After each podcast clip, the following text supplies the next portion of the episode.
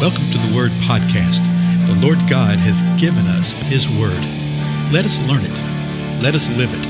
Let us rejoice in it. Spread the Word.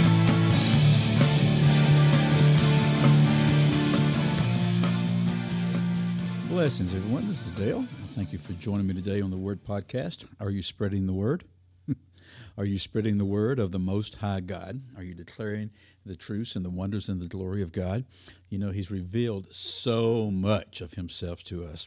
And so often we take it for granted that we don't even learn it. We leave it up to the experts to learn it and then let the experts around and tell us what we should know, what we should be thinking. And that is to our loss. So you need to be learning the word. We need to be spreading the word. Also, spread the word about this time together. I know several of you have already done that, and I greatly appreciate that. We've been looking at the Feast of the Lord, the Feast of the Lord. And today we're going to look at the last feast. It's uh, what, 10, 11, 12 verses related to it.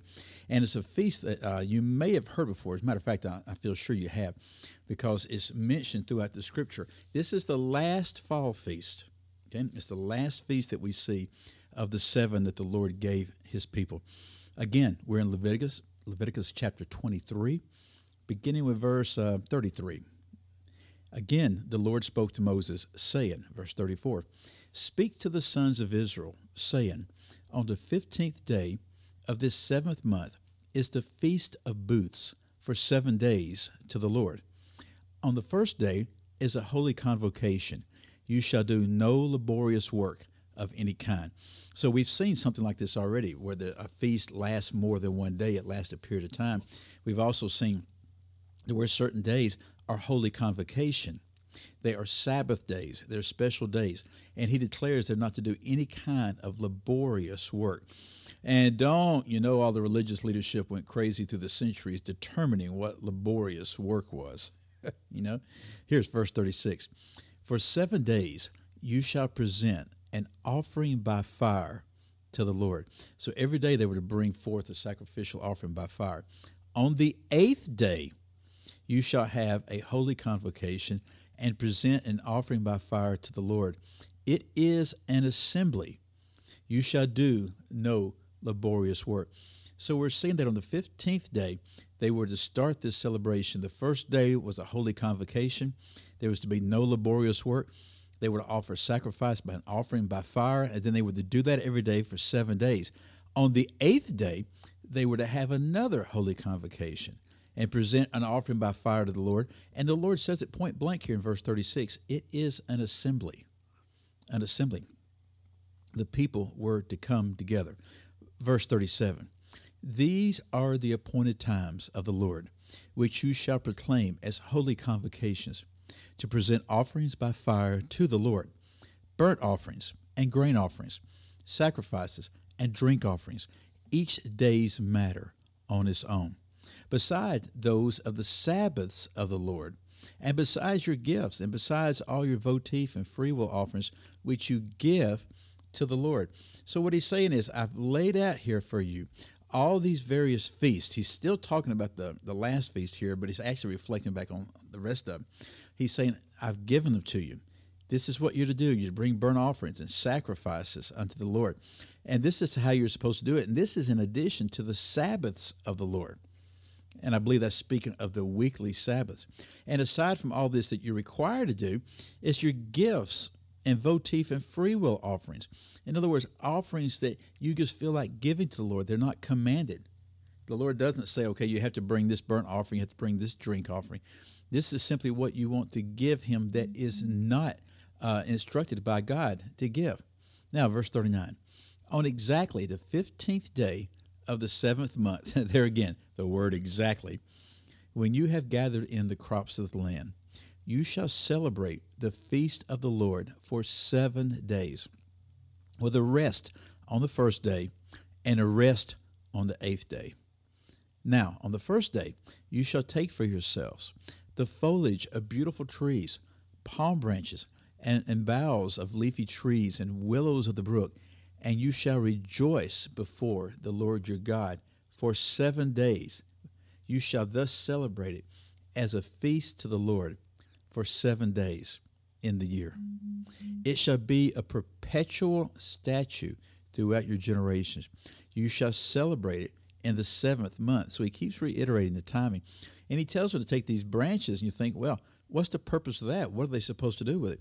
Well, so often when we're reading the Word or studying the Word, if you'll just read a couple more verses, you'll find the answer there. and such is the case here. In verse 42 You shall live in booths for seven days. All the native born in Israel shall live in booths, so that your generations may know that I had the sons of Israel live in booths when I brought them out from the land of Egypt. I am the Lord your God. This feast is called the Feast of Booths or the Feast of Tabernacles, uh, Sukkot. Um, I, I think it does a couple things right here. First of all, the Lord tells us point blank that it's a feast for remembrance, to remember that He had brought them out of Egypt and how they lived in booths for the many years that He was with them. They could have gone into the promised land in, a, in just a matter of weeks two, three, four weeks. They could have been in the land that the Lord had for them. But because of their lack of faith and their disbelief and their disobedience to the Lord, they were in the wilderness for 40 years. And quite often people say, oh, well, they wandered in the wilderness. I do not believe they wandered because they had the Lord guiding and guarding them by day and by night. And they did not move until the Lord moved. So that's not wandering. Okay? That's being with the Lord during a desert time of 40 years. And so this is to remind them. And you will see this today at this time of year. It's usually in September, October. You'll see news reports from uh, Jerusalem and Israel where people are moving out of really nice houses and they're living on the back porch or in the backyard and they set up uh, palm branches and set up these booths and they live in them. They get very elaborate with them. It's sort of interesting to watch, okay? But they still do this to this day. Now, I think it says something else too. I think it is a foreshadowing, and I think it points to the Lord Jesus Christ Himself dwelling, tabernacling with mankind for a thousand years. I think it's a picture of the thousand year reign of the Lord when He will be here on earth with us. There's going to be some interesting things related to this, and I think we're getting a little hint right here when we look at these feasts, when we look at tabernacles, because the Lord Himself will tabernacle with us. There's one last verse here, Leviticus 23, verse 44. Let me read it. So Moses declared to the sons of Israel the appointed times of the Lord.